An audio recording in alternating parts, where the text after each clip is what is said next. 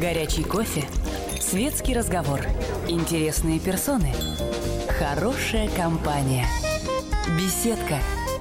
Уютное место для душевного разговора. Здравствуйте. Позвонить в беседку «Комсомольской правды» вы можете по телефону прямого эфира 8 800 200 ровно 9702 и на ваши вопросы ответит главный врач Центра медицинской реабилитации движения Светлана Владимировна Морозова. Ну а пока вопросов нет, мы будем говорить в основном о той части вчерашнего президентского послания, которая касалась именно медицины. И уже по дороге сюда я признался своей гости, что мне страховая медицина, на развитии которой президент настаивал в послании, представляется существенно менее эффективной, чем медицина бюджетная, естественно, при условии, что бюджет исполняет свои обязательства. Но поскольку бюджетом у нас заведуют люди, которые своему слову хозяева – захотел дал, захотел взял обратно, то страховая медицина представляется тем самым раком на безрыбье, но у Светланы Владимировны на сей счет мнение существенно отличающееся от моего, что и хорошо, а то не о чем было бы беседовать. Добрый день. Э, ну, я хочу сразу же вот внести такую поправочку небольшую. Та страховая медицина, о которой э, вчера говорил президент в своем послании, она у нас ведь существует уже с 93 -го года. Это обязательное медицинское страхование. А, вот до 93-го, да, это была чисто бюджетная медицина. С 93-го это а, государственное страхование здоровья мы все с вами имеем эти полисы на руках, и все по этим полисам обслуживаемся в поликлиниках, в больницах, в реабилитационных центрах, государственных. Вот э, в 93 году, э, когда создавалась эта система, тогда э, ставились иные задачи, не такие, как сейчас. Тогда нужно было э, сконсолидировать средства во внебюджетных фондах и э, тем самым, ну, оптимизировать возможные э, чрезмерные затраты бюджета, тогда его не хватало реально. Вот тогда создавалось обязательно медицинское страхование таким образом. А сейчас э, с этим вопросом немножечко уже все по-другому. Сейчас как раз уже нужно оптимизировать обязательное медицинское страхование. При этом нужно сделать те деньги, которые идут в обязательное медицинское страхование, очень эффективными. Нужно э, сократить неэффективные расходы этих конкретных денег. И нужно при этом создать конкурентную среду для того, чтобы наш пациент имел э, реальное право выбора врача. Ну, вопрос в том, что считать неэффективным.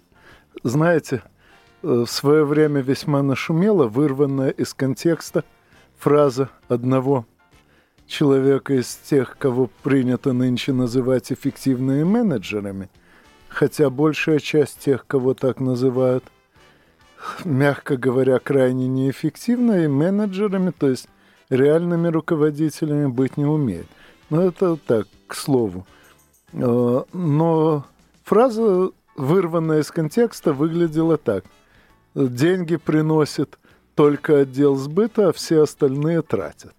Понятно, что это именно вырвано. Там на самом деле э, он таким образом оборвал кого-то, кто пытался под лозунгом неэффективных затрат сократить кое-что действительно необходимое для производства и сказал, что если мы будем идти по такому пути, то договоримся до того, что деньги приносит только отдел сбыта, а остальные тратят. Так что, как часто бывает в таких случаях, в контексте эта фраза имеет прямо противоположный смысл.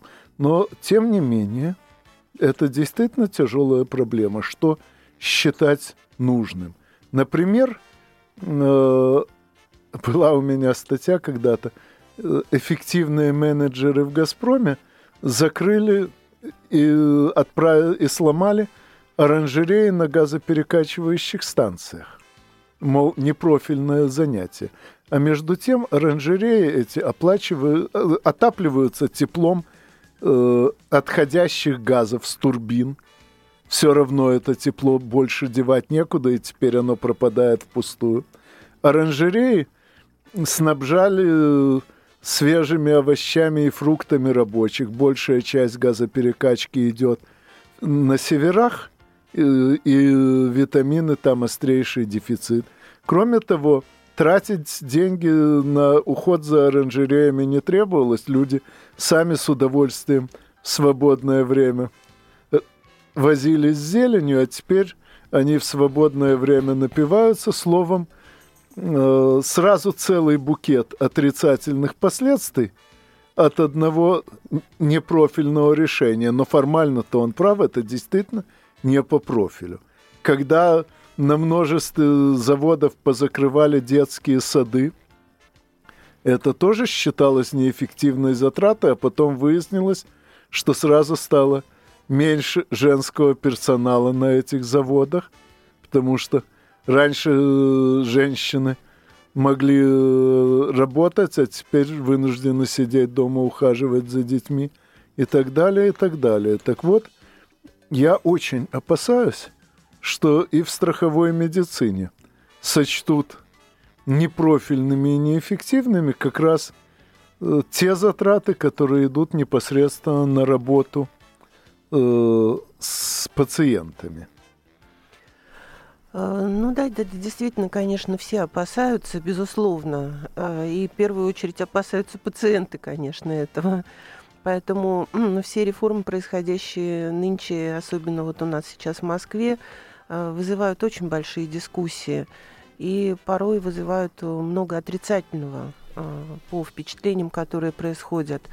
Но хочется немножечко вот здесь объяснить общие принципы. Но давайте объяснять чуточку позже, когда закончится реклама и новости. Не переключайтесь, новости у нас всегда интересные, да и реклама зачастую тоже. Горячий кофе Светский разговор. Интересные персоны. Хорошая компания. Беседка. Уютное место для душевного разговора. Здравствуйте. Э, позвонить в беседку «Комсомольской правды» можно по телефону прямого эфира 8 800 200 ровно 9702. И на вопросы ваши сегодня отвечает главный врач Центра медицинской реабилитации движения Светлана Владимировна Морозова. Как раз перед новостями э, мы начали говорить о том, как можно сэкономить на медицине, оставляя при этом пациентов живыми и по возможности даже здоровыми. И поскольку у меня, в отличие от Светланы Владимировны, нет по этой части – никакого опыта. Говорить об этом будет в основном она, а я внимательно слушать. Ну, прежде всего, хочется э, сказать, что невозможно на самом деле сэкономить и оставить больного и живого и здорового. Поэтому речь идет, безусловно, не об экономии как таковой, то есть не о том, чтобы поменьше денег затратить на пациента, а наоборот об оптимизации этих затрат – какие-то деньги должны идти из государственных источников, какие-то из негосударственных источников и так далее. Э, и вот э, как раз все последние законы и э, те э, тезисы, э, которые вот сейчас передо мной лежат, послание президента, они как раз именно об этом. У нас в 2010-2011 году вышли два основных закона федеральных – Э, по которым мы сейчас, собственно говоря, идем. Вот путь э, в реформу намечен ими. Я позволю себе буквально два слова сказать об этом, потому что это важно, мне представляется. Это у нас э, федеральный закон об основах охраны здоровья граждан в Российской Федерации. такой 323 известный закон, и такой же крупный закон федеральный об обязательном медицинском страховании в Российской Федерации – вот э, что же нового, буквально э, так коротко, хотелось бы сказать, потому что эти законы, в принципе, мне скажут, были и раньше, это просто может быть новая какая-то редакция, и что здесь изменилось. На самом деле э, в законах появились очень важные вещи, э, которые как раз вот и позволяют оптимизировать, в том числе и затраты на пациента, и сделать э, жизнь продолжительнее, заболеваемость меньше и смертность тоже ниже. А, ну, например, вот э, федеральный закон об основах охраны здоровья граждан, он предполагает э, теперь э, свободное право выбора врача. Это очень важно для пациента, потому что до сегодняшнего дня мы жили, ведь, в общем-то, при том старом законе, который тоже декларировал свободное право выбора врача, но на самом деле этого практически невозможно было осуществить. Мы ходили в поликлинику, которые конкретно были прикреплены территориально, и только по территориальному принципу, по прописке мы могли в эту поликлинику ходить, и к конкретному еще ходили участковому терапевту который тоже обслуживал именно тот участок, где мы прописаны. Ну, здесь, конечно, никакого свободного права выбора не было. Как же теперь вот обеспечивается свободное право выбора? Но обеспечивается в том числе и с помощью второго закона об обязательном медицинском страховании, где на сегодняшний день речь идет о том, что гражданин имеет право прикрепиться к любой медицинской организации на территории Российской Федерации по своему выбору, независимо от своей прописки. И, кроме того, речь идет о том, что в систему обязательного медицинского страхования теперь разрешено входить а, учреждениям здравоохранения, лицензированным не только государственным, но и любой другой формы собственности, в том числе и частным. Поэтому э, наш пациент приобретает с этими законами теперь возможность реального права выбора, в том числе и в частной организации врача-терапевта, а также любого другого врача-специалиста, который окажет ему помощь в системе обязательного медицинского страхования, то есть для гражданина бесплатно. За это заплатит государство. Ну, свободный выбор – это, конечно, хорошо, но прежде чем его обсуждать, ответим на звонок. Михаил, здравствуйте. А, здравствуйте, добрый вечер. Добрый вечер. Вот э, я, так сказать, ну, как пользователь пользовался э, нашей, так сказать, полустраховой, полубесплатной медициной, у меня создалось впечатление, что был такой фильетонист э, советский в первой половине 20 века, и он описывает ситуацию 20-х годов, когда все переводилось на хозрасчет, когда пожарную команду перевели на хозрасчет, и количество выплачиваемых денег было прямо пропорционально времени тушению пожара. И вот у меня такое ощущение, что с медициной происходит нечто аналогичное. Что, э, ну, э, как сказать, ей, когда стоит задача максимальной прибыли, она абсолютно не равна задаче максимального здоровья населения. Вот что вы на эту тему думаете? Ну, для начала я кое-что вспомнил. Э, врачи, обслуживающие китайских императоров, получали зарплату только в то время, когда император – был практически здоров. Э, но когда кто-то попытался смоделировать э, подобную систему применительно к нашим временам, получилось, что она рано или поздно привела бы к тому, что врачи аннулировали бы медицинскую страховку при малейшем отклонении человека от предписанного ими образа жизни. Так что э, у такого способа тоже есть свои недостатки. А теперь, Светлана Владимировна. Ну, если говорить о прибыли, мы, кстати, о ней сейчас не говорили, мы говорили наоборот о, о системе государственных гарантий, которые предоставляет полис обязательного медицинского страхования, и о том, как расширились возможности применения этого полиса у гражданина. А, но э, по поводу прибыли Я вот тоже хочу сказать, я сейчас э, возглавляю частную организацию, я главный врач частной организации Центра медицинской реабилитации движения. И эта организация в этом году одна из первых вступила как раз в систему обязательного медицинского страхования. И то, что мы сейчас, э, ту помощь, которую мы оказываем для пациентов в этой системе обязательного медицинского страхования, это все на самом деле для пациентов бесплатно. Поэтому, ну вот в данном случае, мне кажется, это все-таки более эффективно, действительно, чем просто ходить только в поликлинику, которых у нас мало, не хватает, и э, где приходится сидеть в огромных очередях, а потом иметь, к сожалению, возможность только две минуты пообщаться со своим терапевтом, так как он занят. У нас еще звонок. Юрий Николаевич, здравствуйте. Э, добрый вечер. А нельзя ли как-нибудь так сделать, чтобы все бюджетные деньги на медицину раздавались бы населению, с тем, чтобы граждане сами потом шли к врачу и с глазу на глаз договаривались об оплате за предоставляемые услуги? Насколько я могу судить, сейчас в медицинском обслуживании более прочих нуждаются те люди, которые деньги тратят далеко не самым здоровым образом. И э, если какой-нибудь алкаш попросту пропьет деньги, полученные на оплату врачей, то за счет чего его тогда лечить или давать умирать? Но дело не только в этом.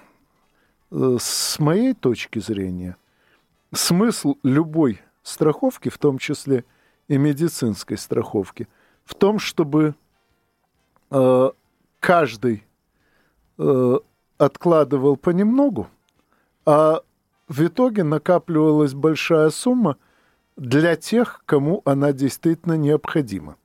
Если же деньги просто раздать на руки поровну, то тем, э, кто здоров, они будут попросту не нужны, а тем, кто всерьез болен, этой суммы просто не хватит на лечение. У вас есть какие-то дополнения? Ну, абсолютно никаких. Это совершенно правильный подход э, к страховой медицине. И, кстати говоря, э, страховую медицину ведь у нас э, платит работодатель. Это начисление идет у нас на заработную плату, на фонд оплаты труда, в который включен процент определенный отчислений на обязательное медицинское страхование. И бюджет участвует точно так же э, в сборе этих денег, потому что бюджеты всех регионов платят в Федеральный фонд э, обязательного медицинского страхования за неработающее население. Ну, никак я не представляю себе, как это можно было бы вот эти деньги взять и раздать, и действительно, как это их потратит каждый конкретный человек. Мне кажется, это нереальная задача. Ну, по крайней мере, вопрос тем хорош, что показывает, насколько э, сложна эта задача, и напоминает правило Менкина. У каждой сколь угодно сложной задачи есть простое, очевидное, удобопонятное, легко исполнимое неверное решение. Но о верных решениях мы с вами поговорим после новостей, так что не переключайтесь. Горячий кофе Светский разговор. Интересные персоны. Хорошая компания. Беседка. Уютное место для душевного разговора. Здравствуйте. Как обычно, вы можете позвонить э, в беседку «Комсомольской правды» по телефону прямого эфира 8 800 200 ровно 9702. И на ваши вопросы отвечает – Сегодня главный врач Центра медицинской реабилитации движения Светлана Владимировна Морозова. Э, уже есть звонок. Сергей, здравствуйте. Здравствуйте, Сергей Екатеринбург. Мой вопрос состоит из двух частей, как бы здоровье и экономическое. Это к уважаемому ведущему. Вот сегодня крякнул, ну, отозвали лицензию у Инвестбанка. У меня очень сильно заболело сердце и голова. А мой вопрос состоит. Скажите, пожалуйста, что будет после Путинской Олимпиады с населением и моим здоровьем? Mm. Большое, пожалуйста, спасибо. Ну, боюсь, что вряд ли кто-то сможет заочно ответить, что будет с вашим здоровьем, тут уж вам надо обращаться к специалисту, который может выслушать вас не только по радио, но и по стетоскопу. А вот что будет с нашей экономикой после Олимпиады? Слухи ходят разные, но если оправдается слух об отставке экономического блока правительства после Олимпиады, то экономика от этого начнет выздоравливать.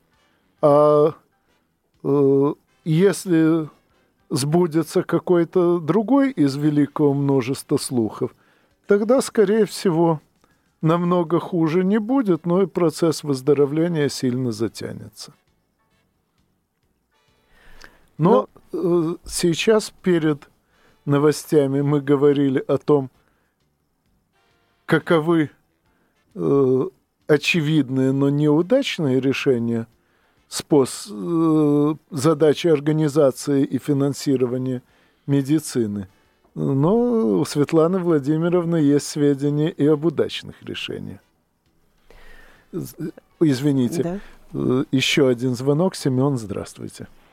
А, здравствуйте. Здравствуйте. А, у меня вот, вот такая вот тема. Значит, ну, воспитан в семье, где здоровье. Вот мне 60 лет. Я, в общем-то, в медицине это когда медкомиссию проходить и, ну, пару раз температурил. Веду здоровый образ жизни, не курю, не пью, все, всякой дрянью не питаюсь. А работодатель все равно передает фонд медицинского страхования со всех одинаково. Вот э, есть же, езжу я на автомобиле без аварий, мне скидочка по страховке. Вот. Э, как-то должно быть дифференцировано. Если ты куришь, значит, надо платить побольше. Если питаешься чипсами и гамбургерами, значит, тоже надо платить побольше. У меня все. Э, вы знаете, полностью с вами согласны, и более того, э, мне так представляется, что в будущем, причем в ближайшем, именно так все и будет происходить и в той же страховой медицине. Только другое дело, что это не от работодателя зависит, это не он будет выяснять, кто курит, кто чипсы ест, а кто э, здоровый образ жизни проводит. А для начала все-таки вот немножечко другими финансовыми рычагами, я так думаю, нам предложат вести здоровый образ жизни. Вот э, приведу сейчас прям пример сразу по поводу стоматологии. Не секрет, что у нас э, практически вся стоматология, я имею в виду лечение и хирургия, терапия и хирургия, они э, имеют э, государственные гарантии. То есть мы можем с вами прийти э, в поликлинику и бесплатно вылечить зуб. Ну и вот результат, кстати говоря, неэффективности использования данных средств, он как раз заключается в том, что если посмотреть практически на каждого из нас, ну сейчас получше немножко стало, конечно, с этим, но тем не менее, а, практически каждый из нас э, носитель э, целой кучи зубов э, с кариесом той или иной степени сложности. Ну вот это нас расслабляет. Вот на самом деле такая вот система, когда мы сначала доходим до ужасающего состояния зуба, а потом только уже с острыми болями бежим в поликлинику и лечимся. Вот очевидный совершенно здесь момент э, возможного решения, возможного решения этой проблемы, это уход от э, бесплатного лечения э, зубов, особенно вот каких-то таких очень сильно запущенных, но исключим, конечно, острые состояния. На острые состояния мы обязаны реагировать вообще невзирая ни на какие финансовые вопросы, просто сразу помогать. Вот э, ведь э, в других странах той же Европы давным-давно госгарантий практически по этой части нет. Все практически платное, за исключением профилактики и лечения каких-то совсем-совсем вот незначительных повреждений зуба. Это обеспечивается госгарантиями. И результат э, от этого очень хороший на самом деле. То есть население наконец-то привыкает следить за своими зубами.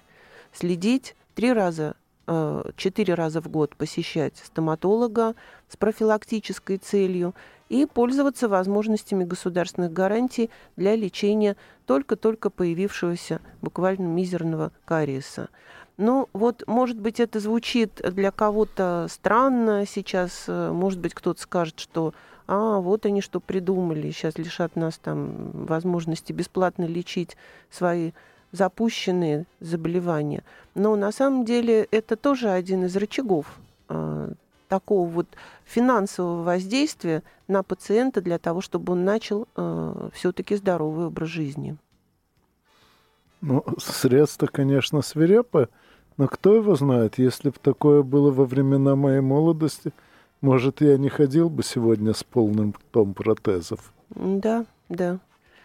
Поэтому вот э, сейчас обратите внимание, в наших э, учреждениях здравоохранения э, просто огромные деньги э, выделяются из э, Федерального фонда обязательного страхо- медицинского страхования на профилактические мероприятия. Но пока, пока вот нет этих таких вот жестких, да, э, так сказать, свирепых рычагов, да, как сейчас Анатолий Александрович справедливо сказал, а пока что а, вот эта всеобщая диспансеризация, которая опять в этом году реанимировалась еще из 70-х годов, вернулась к нам, да, и вот сейчас она проводится, а пока она э, еще темпа такого большого не набрала, и очень э, большое количество активистов со стороны населения пройти диспансеризацию мы не видим. Приходится это все как-то вот полусиловыми методами производить.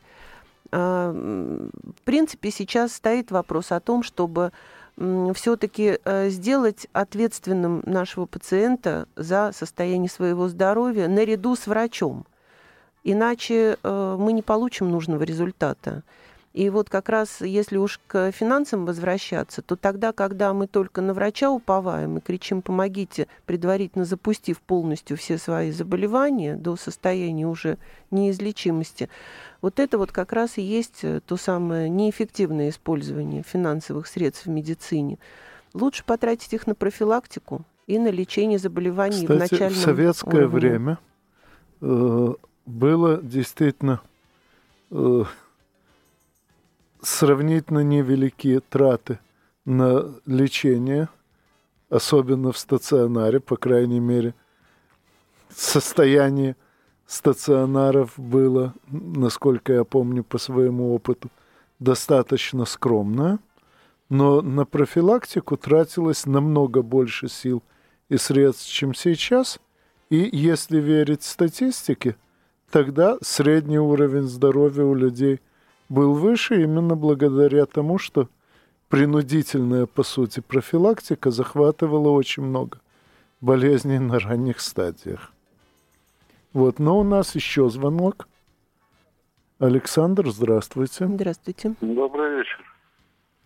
Э, мне хотелось бы сказать, что вот э, ну, всем известны вот факты такого казнократства и в сфере э, медицины – ну, даже я уже достаточно много прожил и э, могу судить о том, что происходит в сфере медицины.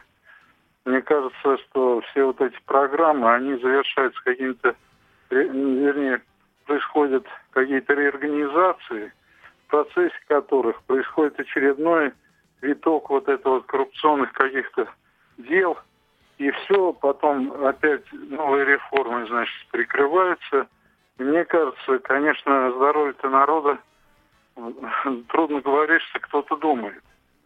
И вот сейчас очень вы хорошо говорите, но результат, по-моему, будет такой же плачевный, как от предыдущих реформ.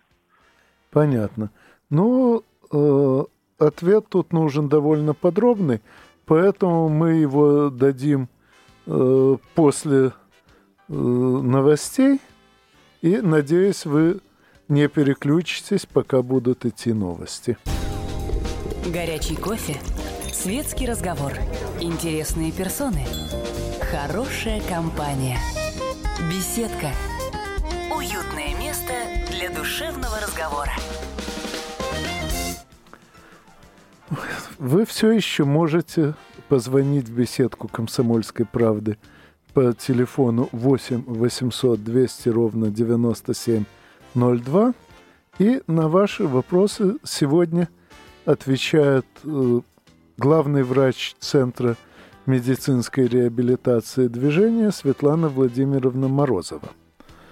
Э, перед самым э, уходом на новости был звонок с вопросом, а не получится ли, что и эта реформа уйдет в основном в разнообразные коррупционные схемы. Ну, что вам сказать? С одной стороны, конечно, воровать у нас умеют, хотя и не так лихо, как, скажем, в Соединенных Государствах Америки, но тоже очень серьезно. А с другой стороны, если бояться расхищения и коррупции, то надо вообще ничего не делать. А нынешнее положение тоже мало кого устраивает, то есть какие-то изменения все равно нужны. Ну а как менять и как защититься от коррупции, надеюсь, Светлана Владимировна подскажет. Э, сейчас э, в этом отношении, э, кстати, проведены и проводятся ряд мероприятий, в том числе вот объединения, например, которые пошли по Москве. Сначала объединили поликлиники в 47 крупных амбулаторных центров. Сейчас вот производится объединение монопрофильных больниц, родильных домов в достаточно тоже крупные многопрофильные больницы. Эм, с точки зрения экономической, вот это как раз и есть та самая централизация, которая позволяет э, более тщательно следить за расходом денег э, на одном расчетном счету, а не на многих. Поликлиник, например, у нас было 400, а сейчас амбулаторных центров, то есть юридических лиц, всего 47 по Москве. Естественно, что контролируемость, прозрачность затрат э, расходов по таким э, юрлицам уже гораздо проще, чем 400, вот, например, отследить. Но я сейчас даже не об этом хочу сказать. У нас вообще вот э, настроение, э, я заметила за последнее время, как-то по нарастающей, такие вот не очень конструктивные, хотя, наверное, обоснованные среди населения. Беспокоятся люди о коррупции, беспокоятся люди о всяких нарушениях, которые, как порой им кажется, да, происходят. Ну, я вам приведу просто тогда живой пример из нашей сегодняшней жизни по медицине. А, я достаточно давно не была в Первой Градской больнице, и мне довелось тут недавно посетить ее в связи с тем, что один из хороших друзей попал туда с тяжелейшим заболеванием, которое у него внезапно возникло, с тромбоэмболией легочной артерии. Ой. Вот представляете, это заболевание, у которого летальность просто колоссальная, даже не хочется озвучивать процент. Так вот, э, не видим мы коррупции-то, потому что, э, во-первых, его из дома привезли мгновенно практически, начав тромболизис уже в машине скорой помощи. И это сейчас у нас повсеместно по Москве, и этого не было еще два года назад. Представляете, какие средства вложены в это? И во-вторых, когда я посетила его уже э, после э, выписки из реанимации э, в хирургическом отделении Первой-Градской, я сама была потрясена тем, что я увидела. Это действительно космос. То, что сейчас вот сделали, вложив колоссальные деньги в эту больницу. И он сам как представитель не медицинской части общественности и, кстати, очень так критично настроенный ранее на медицину, лежа там на койке, сказал, ну, ты знаешь, если это вот такое здравоохранение для простого народа, то я полностью согласен. Поэтому, конечно, это я вам сейчас, можете сказать, опять лубочную картинку какую-то нарисовала, но я вам рассказала то, что есть сейчас на самом деле, и нельзя это вычеркнуть из э, тех э, преобразований, которые сейчас происходят. Безусловно, невозможно же за два года полностью все преобразовать вот в такие вот шикарные картины. Труднее всего дело обстоит на поликлиническом уровне.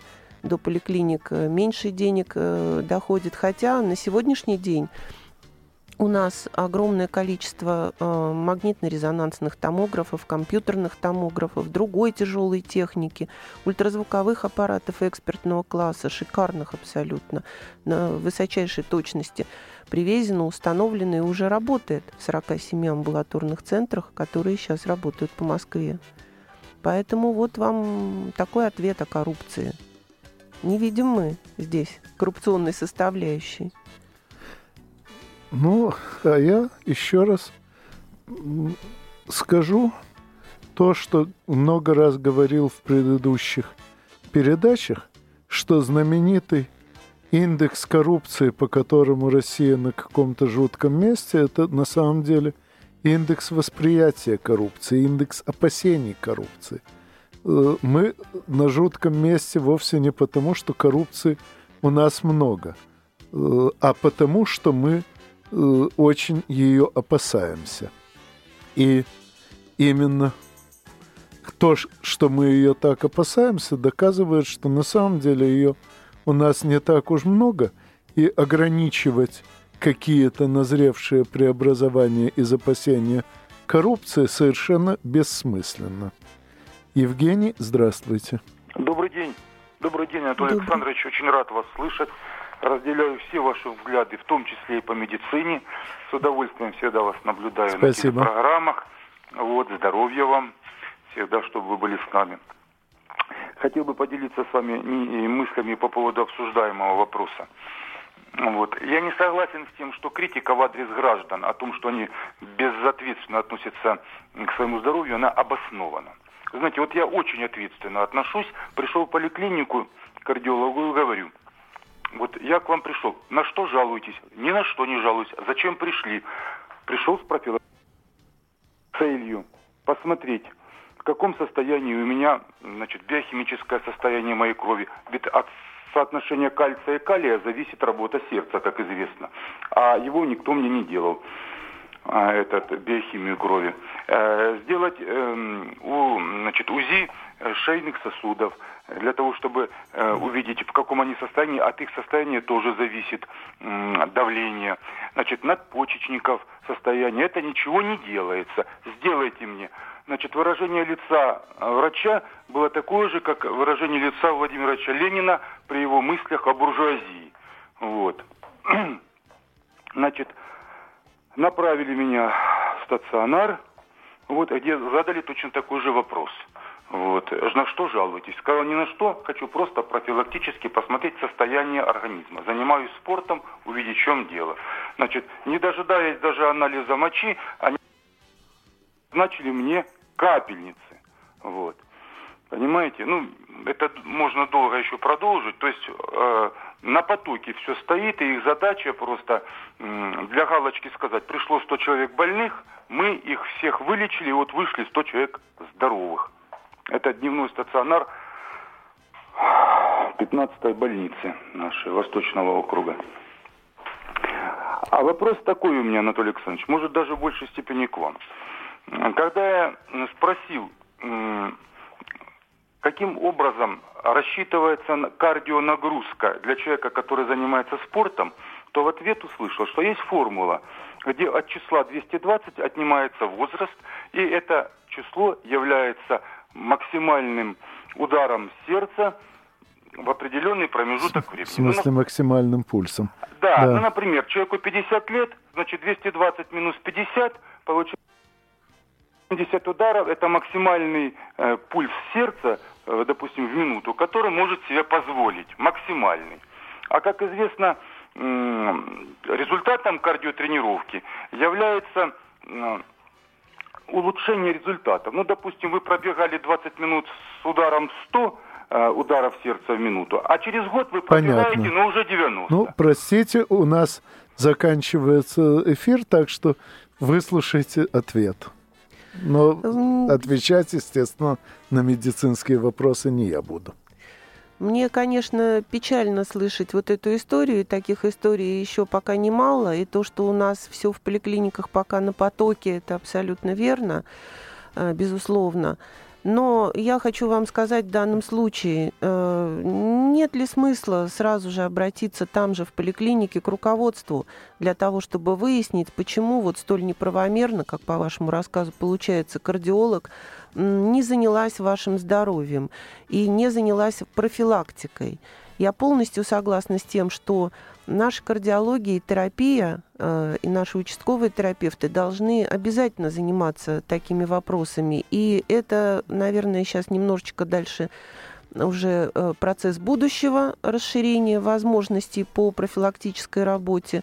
Но, тем не менее, э, кстати, в э, обязательном медицинском страховании профилактика предусмотрена. Да. Так что пользуйтесь этим. Ну, а что касается формулы пульса, честное слово, лучше смотреть прямо в справочник, чем спрашивать у меня, ибо я загляну в тот же справочник. Ну и, как всегда, услышимся через неделю на радиостанции «Комсомольская правда». Беседка. Беседка. Уютное место для душевного разговора.